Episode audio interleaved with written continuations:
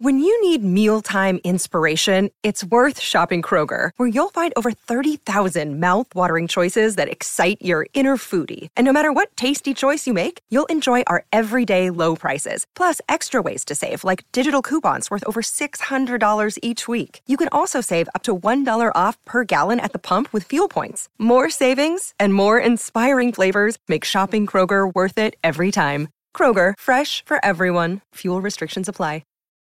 For the ones who work hard to ensure their crew can always go the extra mile, and the ones who get in early so everyone can go home on time, there's Grainger, offering professional grade supplies backed by product experts so you can quickly and easily find what you need. Plus, you can count on access to a committed team ready to go the extra mile for you. Call, clickgranger.com, or just stop by. Grainger, for the ones who get it done.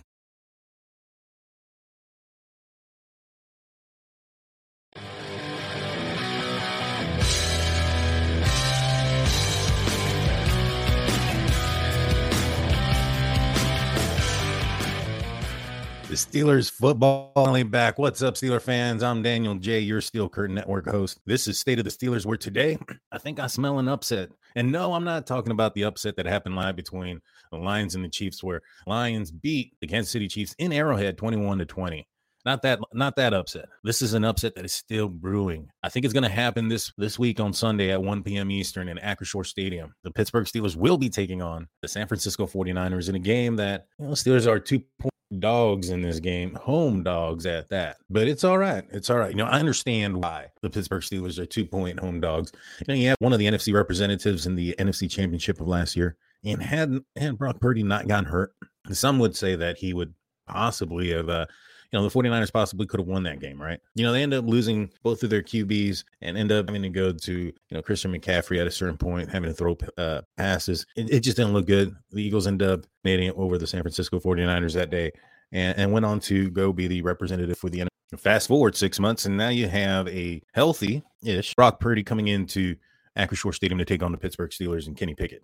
I think this is going to be a fantastic game. I think this is going to be a good game to watch. You know, if you're a Steelers fan, I think you're going to be very well pleased throughout this game. Let's get into it. So let's start off by talking about a couple of storylines that are going on. First and foremost, a, a big one. Nick Bosa is now the highest paid, you know, edge in the NFL he signed a mega deal this past Wednesday. I believe it's like $217 million or something like that. And the Steelers knew he was going to play. They had been preparing for him to play. They've been saying it this entire time. But is, is Bosa going to be Bosa? Mike Tomlin said that they are kind of comparing the situation to like when, you know, TJ Watt signed his contract and in Tomlin's words, in the 11th hour. You know, they seem that the type of player that Bosa is, and he's probably going to be able to step in. And is there going to be a drop off? Possibly, but is it going to be a major drop off?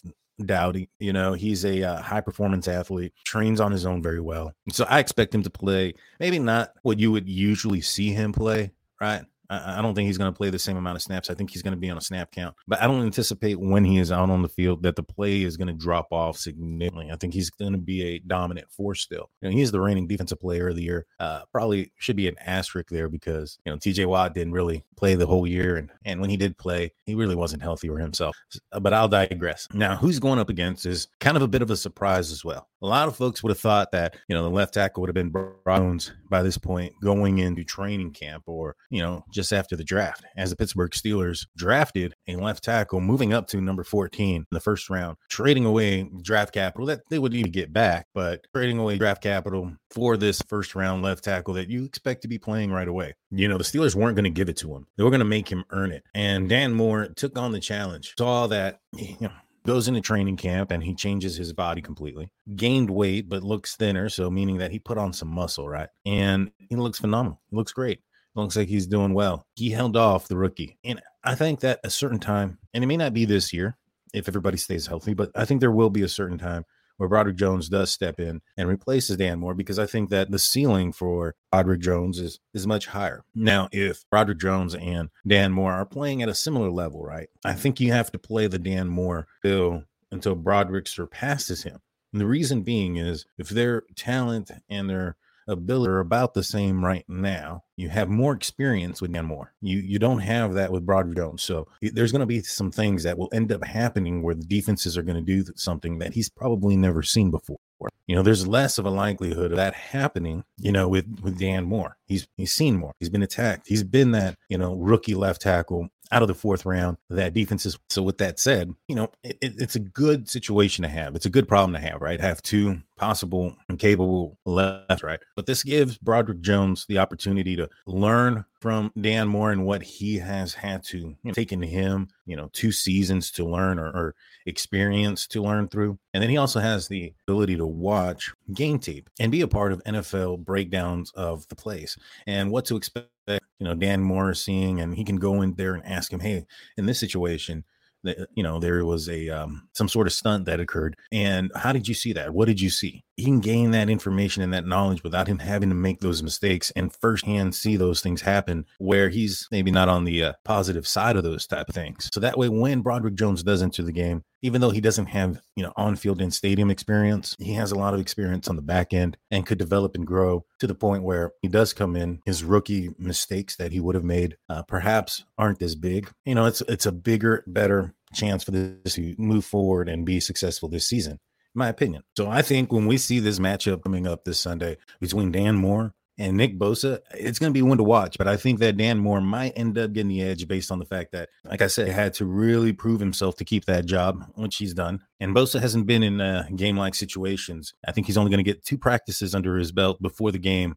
I'm going to go ahead and give the edge to Dan Moore. Another storyline that's coming out about is the return of Javon Hargrave. And he was a guy that the Pittsburgh Steelers drafted a few years ago, played very well. The Steelers tried to retain him, but the uh, Philadelphia Eagles, you know, thought of him, uh, you know, his compensation should be more, and the Steelers just couldn't afford him, and he ended up signing elsewhere. But it wasn't to the Steelers not wanting to have him. Obviously, it was more about the fact that the Steelers just couldn't pay what the Eagles were paying for him. This past offseason in free agency, he ends up uh, going to the uh, 49ers for another large sum of money. Good for him. You know, he's uh, done very well for himself, but he'll be returning. This is a bit of a revenge game for him. There's a couple of other Steelers that'll be returning as well. You have Ray Ray McCloud, who's it's a possibility. I, I, believe he's on the injury report. We'll talk about him a little bit later when we get to that segment. But you also have Matthew Wright, who's a kicker that has kicked in in Acrisure before.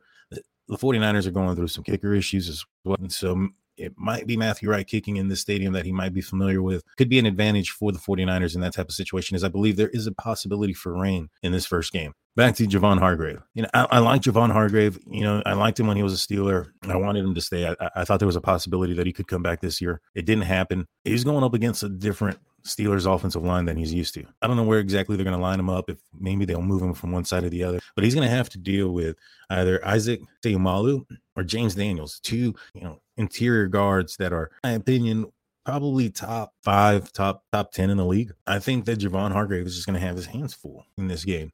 I like what the Steelers have done with their offensive line. I think this offensive line might end up being a a strength for this team. You know, the center position is a little bit of a question mark. I was watching some film and Mason Cole on a couple of plays just wasn't getting back fast enough. You, will see, for instance, um, Isaac Seumalo when, when the ball is snapped is backpedaling. He does it fluidly. He does it straight back. He doesn't go sideways, things like that. And it, he puts himself in a better position. You know, and I, I was watching Mason Cole, and there was a uh, play, and specifically against the uh, Buffalo Bills, where it ended up being a, a, complete pass down the field. It ended up being a good play, you know, for and because of Kenny Pickett. But what ended up happening was uh, Mason Cole's guy, number 92, just kind of like went to his gap. And instead of Mason Cole going back and getting in the right position, he kind of slid. He allowed that guy to get a better position and he ended up beating Mason Cole. Fortunately, he had James Daniels there kind of assisting him. And the defensive player actually tripped over James Daniels' foot and, and fell down and allowed Kenny Pickett to throw the ball. I, I've seen that before, and I've seen that you know in his game before, and I'm hoping that it cleans up. It, it, might get better throughout the season. This is the first time that he's next to a guy like Isaac Seumalo, and maybe perhaps Isaac Seumalo can teach him a few things as we go. I think he's definitely enough what we had in the previous, such as J.C. Hassenauer and everybody knows uh, Kendrick Green, who Omar Khan.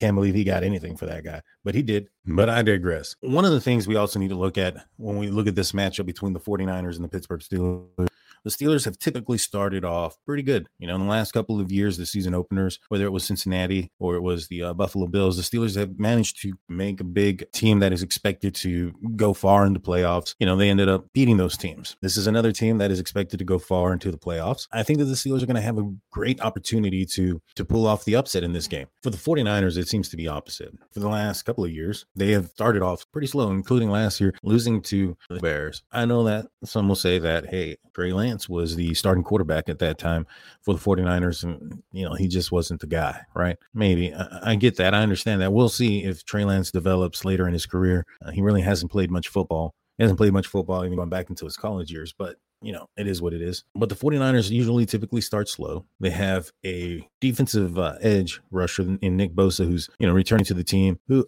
like I said earlier, he was holding out. You know, a lot of folks will look at the fact that TJ Watt in his defensive player of the year campaign, when he ended up having 22 and a half sacks and tying the uh, sack record, that that was off of a year where he too was holding out due to contract and didn't sign until the uh, 11th hour, right? But in that season, you had TJ Watt doing a hold in where he wasn't wasn't necessarily not participating or practicing. He just wasn't doing any of the contact stuff, you know, the hitting stuff. He ended up having a monster year. However, you guys remember, he ended up missing quite a few games that year due to injury. And it was like, you know, growing here. I think it was like a hamstring at one point, some, you know, stuff like that. It wasn't anything too serious, a lot of soft tissue type of things. And that's usually what happens or what you expect when somebody has no ramp up period, no build up to getting hit and hitting people on a constant basis. Once they go from like no hitting to a full on 60 minute game, that can lead to some injuries at times. And another thing, Brock Purdy, he's a guy that 49ers and 49er fans being hyped up as being like the neck coming of Tom Brady or something, right? However, you know, he had a major surgery on his elbow. Now I know that he's young and, and he's probably, you know, able to heal right back up. And I think he's going to be okay.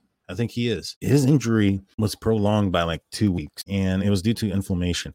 And what ended up happening was he had to wait two weeks and there was a concern that he may not be ready for the start of the season. And up until this week, he had been on a uh, pitch count, so to speak, you know, in practice, in preseason, things like that. And so I'm not seeing the 49ers going out there in this game trying to line up the Steelers and throw it 40 yards down the field 25 or 30 times a game or 30 times for the game right? Uh, he's going to be on the pitch count. And unless the game just kind of gets to a point where they need to air it out, you know, the Steelers just jump ahead, which is possible. You know, I, I see this team use, utilizing the short pass game, and which is kind of their game, anyways, right? You know, the last time the Pittsburgh Steelers played this team, you know, some of the players are different. Obviously, Garoppolo isn't there. Uh, the running backs have changed. Uh, Deebo Samuel's, George Kittle remain. You know, at the time they had Marquise Goodwin playing as a receiver as well, so they had a pretty talented offense, and the offense was still ran under Kyle Shanahan. It was very similar. They kept everything up front. However, in that game, you know, the Steelers kind of dominated that game defensively. If they had an offense, uh, that game would have been a much different story. Mason Rudolph was in his, I think it was like his first start as a professional. And I, I think the stage was just a little bit too big for him. And, and, it showed. He was just kind of dinking and dunking. The longest pass that he had that game was a short pass over the middle where Juju Smith Schuster took it for the distance. And so it, uh, offensively, it was horrible. But the Steelers defensively had five turnovers. You know, they had three fumbles, interceptions, and they had another forced fumble, but they didn't recover it. This is a game where uh, Minkah Fitzpatrick was a Steeler for the first time after being traded from uh, the Miami Dolphins. They played amazing, you know, with that little time knowing each other, no chemistry. The difference is you had Coach Tomlin, who is a football junkie, right? Film junkie, the whole nine yards. I think that they understand and know what it is that the 49ers are, are wanting to do. You know, I think that you have a team that is uses a lot of direction to hide what they're trying to do, but the actual play once it happens, Patrick Peterson said it best. They know what they're going to do. There's some tails there, and he felt confident that he was going to get an interception. Uh, Brock Purdy came back at him and said, "We'll see."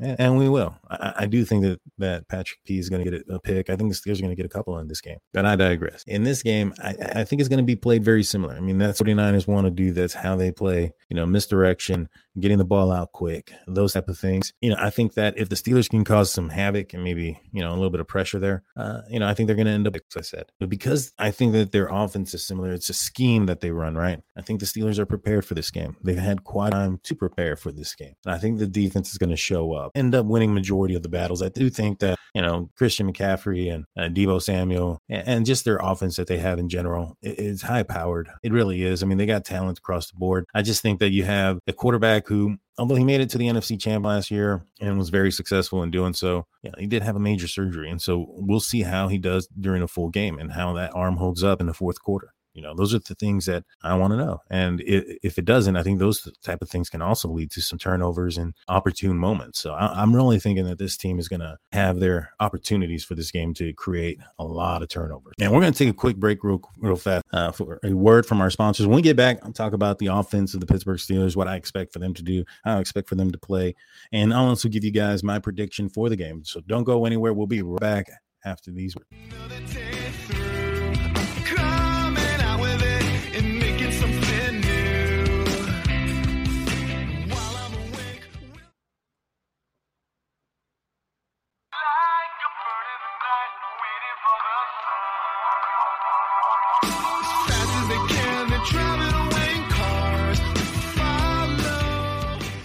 Hey, welcome back to State of the Steelers and Steel Curtain Network. Uh, glad you made it through the other side. I'm glad to see you guys. I want to remind you guys about our website, steelcurtainnetwork.com, where it's a one-stop shop for all Pittsburgh Steelers news and coverage. Go check it out. You'll end up you won't miss any breaking news or any transactions that may occur throughout the season, any trades. So go check out steelcurtainnetwork.com. Make sure there are a list of websites to go look at so you are always informed. Also, don't forget to check out our audio only podcasts that are out there. You know, there's the uh, Let's Ride with Jeff Hartman. You have Bad Language with Brian Anthony Davis, Stat Geek with Dave Schofield, so much more. Also on the YouTube side, don't forget that you have me on the Hangover on the Steel Curtain Network YouTube channel Fridays at 5 p.m. Eastern every Monday live. Don't want to miss it, so make sure you go like and subscribe there. So Let's continue this preview of the Pittsburgh Steelers and the 49ers. Now, how do I think that the Steelers are going to perform offensively? You know, I talked about the offensive line earlier in this podcast, and I thought that they were going to play well. I thought that they had an opportunity to go into this game and be able to handle this 49ers front, which is very good. You know, Javon Hargrave is no slouch. Nick Bosa is no slouch coming off of, uh, you know, not playing or participating in training camp or preseason. These guys are no slouches. So the Steelers are going to have their hands full, but I think that they have the experience and the leadership in the offensive line, you know, to handle the pressure there. I expect a more evenly uh, division of work between Najee Harris and Jaylen Warren with a slight edge, probably Najee. I think he's going to get some around 55 to 60% of the snaps. I do see uh, Jaylen Warren playing quite a bit more. I think he's deserved it. He's a change of pace kind of guy. He's a guy that blocks well in pass protection. He's a guy that can catch the ball out of the backfield. He's a well-rounded back. You know, not not to say that Najee isn't, but to have Jaylen Warren, you know, backing up Najee Harris or being able to use those two in tandem, you know, having your strong hitter in one side and then your quick hitter coming from the other side.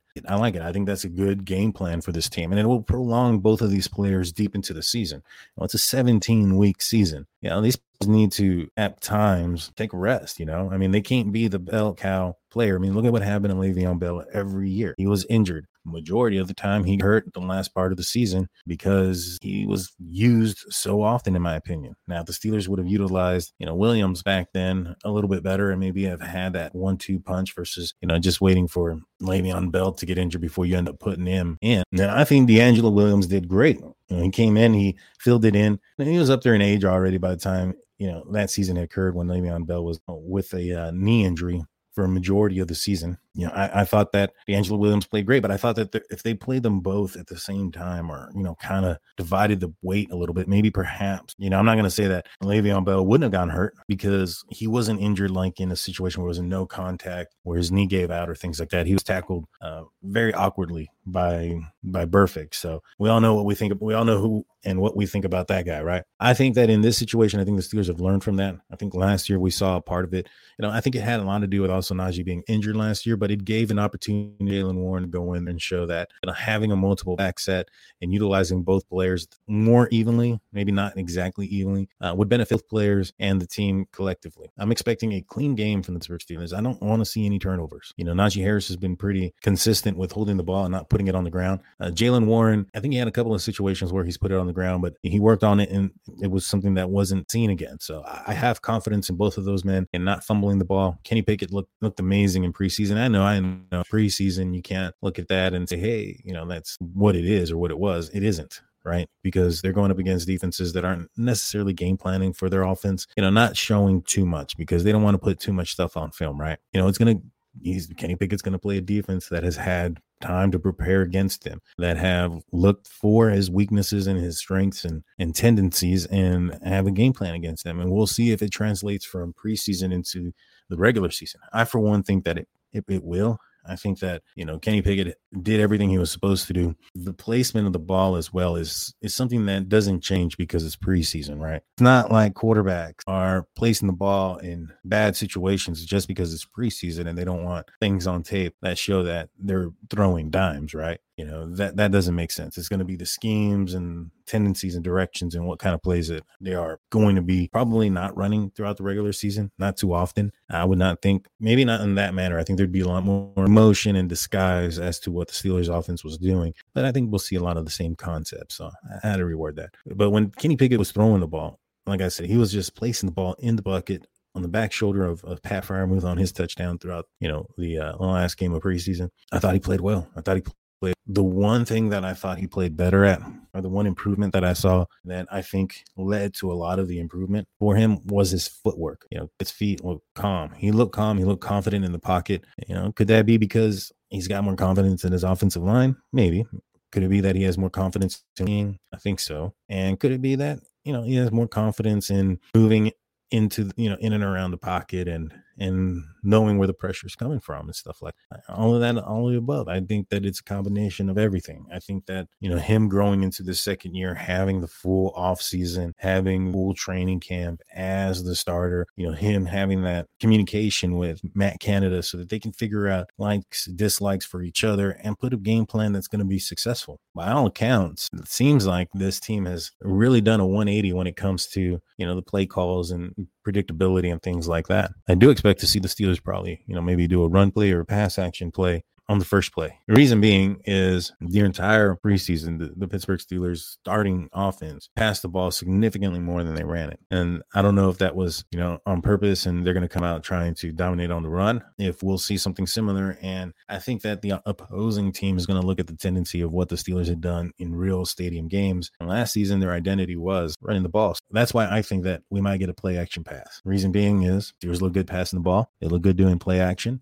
Can he look good in those plays and positions? And because of that success in the running game last year, I think that the defenses are going to bite on. So maybe that'll be the first play. Who knows? But I do expect a clean game, meaning I don't I don't expect any turnovers, and that includes interceptions from Kenny Pickett as well. You know, he has thrown very well. and He has a perfect rating through preseason. I don't anticipate it being perfect in this game. I'm not anticipating him, you know, having a touchdown on every drive. But I do think that they're going to be successful. And I think more importantly as well, is I think that the Steelers offense is going to possess the ball. You know, last year and the year before, and even the year before that, the Steelers defense, but they were hindered by an offense that just couldn't stay on the field, right? And injuries, fatigue, and poor play after that. Had the Steelers had a competent offense, play four quarters and not just either in the fourth or not at all, and leave the, you know, make the defense play 80 plus snaps, that's not a formula for success. That's not a formula for keeping your defense fresh and healthy. And the Steelers didn't. And I think that was detrimental to those teams and why the Steelers didn't go far in those teams. But I think not going to be the case this year. I think the Steelers are going to be able to possess the ball and limit those uh, uh, opposing offensive plays, in my opinion. Another important factor in this game, though, is the injuries, right? How healthy are these teams? So far, and at the time of this recording, the Pittsburgh Steelers are relatively healthy. You know, yesterday, Cam Heyward didn't practice because you know, it was not injury related to stomach, DNP. Larry, Larry Ogunjobi was limited with a foot. Now, that's kind of concerning. You know, on the preview, our the flagship podcast for Steel Curtain Network, you know, Jeff Hartman, great point. Is this going to be another year where we're seeing Larry Ogunjobi constantly on on the injury report. I would hope not. You know, the Steelers did give him a bag and we're expecting him to to be there. And Mike Tomlin has said, you know, we haven't seen the best of him, and that's because he's been injured. I kind of want to see the best of him. Hopefully, he's uh this doesn't become a constant thing uh, this season and ends up being something that fixes itself or itself out v- relatively soon. You know, those two guys were on the uh on the participation injury report also Wednesday uh, for the same thing. But on that day, Cam Heyward was limited and just not injury related. But for the 49ers, oh, is it a different story? So for 49ers on Thursday, you had linebacker